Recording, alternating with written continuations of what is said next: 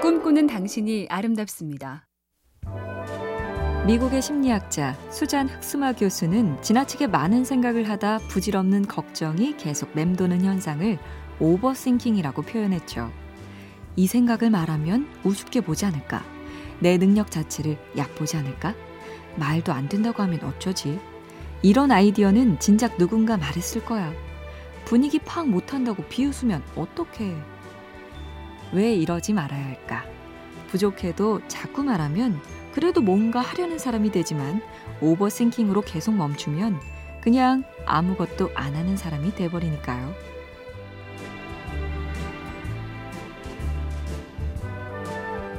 MBC 캠페인 꿈의 지도, 인공지능 TV 생활, BTV 누구, SK 브로드밴드가 함께합니다.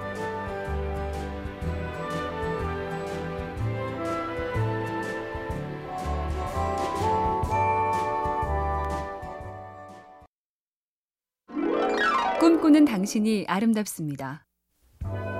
처분해야 할 물건인가 아닌가. 일본의 어느 정리 전문가는 그 기준을 설렘으로 정했다죠.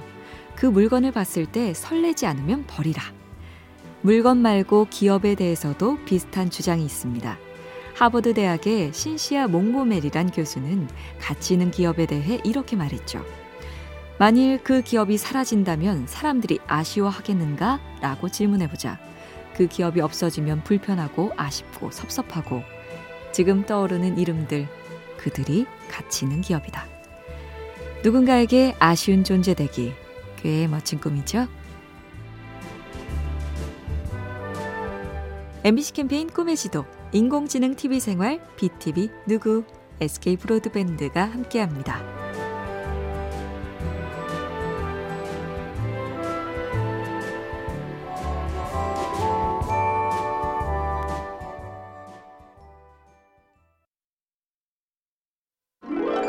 꿈꾸는 당신이 아름답습니다. LTE를 지나 5G 통신의 시대.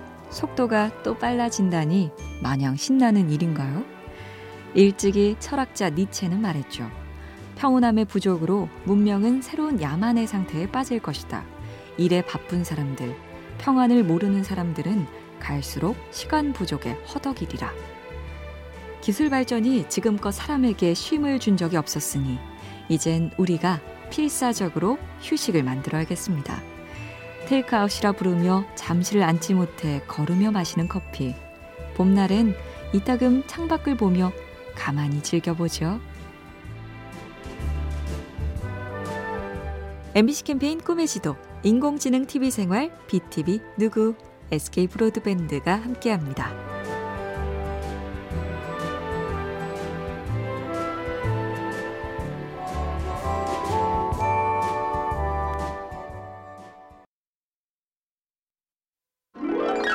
꿈꾸는 당신이 아름답습니다. 어느 광고인의 경험담인데요. 열심히 프리젠테이션을 끝냈더니 광고주가 말합니다. 많이 준비하셨네요. 근데 다 마음에 들지 않습니다. 다시 좀 해주시죠. 얼굴이 벌개진 채 회사로 돌아온 주인공 가방을 팽개치며 에이 못해 먹겠네 창피해서 정말 그러자 동료가 냉정하지만 현실적인 말을 해줍니다. 창피당하는 값이 우리 월급일지도 몰라요. 그래서 참는 거죠, 뭐. 주인공은 크게 숨을 내쉬고 중얼거려 봅니다. 그래, 남의 생각 바로 좋다는 사람 없잖아. 다음엔 좀 나아지겠지. MBC 캠페인 꿈의 지도, 인공지능 TV 생활, BTV 누구, SK 브로드밴드가 함께합니다.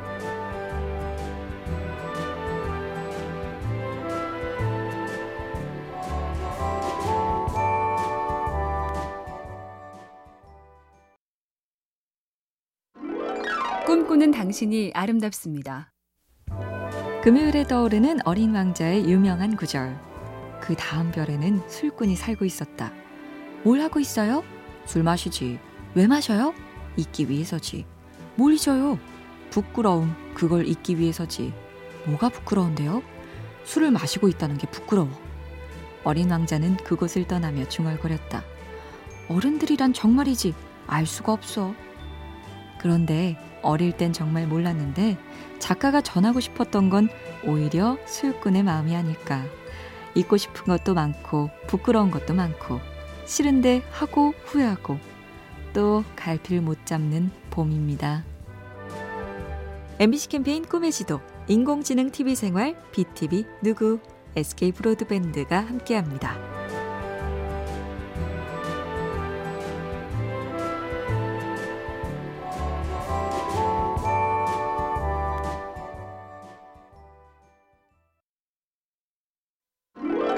꿈꾸는 당신이 아름답습니다. 1970년대 신경과학자 에른스트 페펠은 미 항공우주국으로부터 연구 의뢰를 받죠. 우주선 승무원들이 오랜 격리 생활을 버텨낼지 예측해달라. 페펠은 지하 벙커를 만들고 자기도 함께 들어가 2주간 격리 실험을 해봅니다. 그리고 고백하죠. 처음 이틀은 힘들었다. 하지만 곧 내면이 깨끗하게 정화되는 느낌을 받았다. 그리고 훗날 이렇게 조언했죠. 하루에 한 시간만이라도 통신을 하지 않는다면 신선한 창의력을 얻어낼 것이다. 주말이 기회죠? 한 시간 동안 휴대폰 손 안 대기 될까요? MBC 캠페인 꿈의 지도, 인공지능 TV 생활, BTV 누구, SK 브로드밴드가 함께합니다.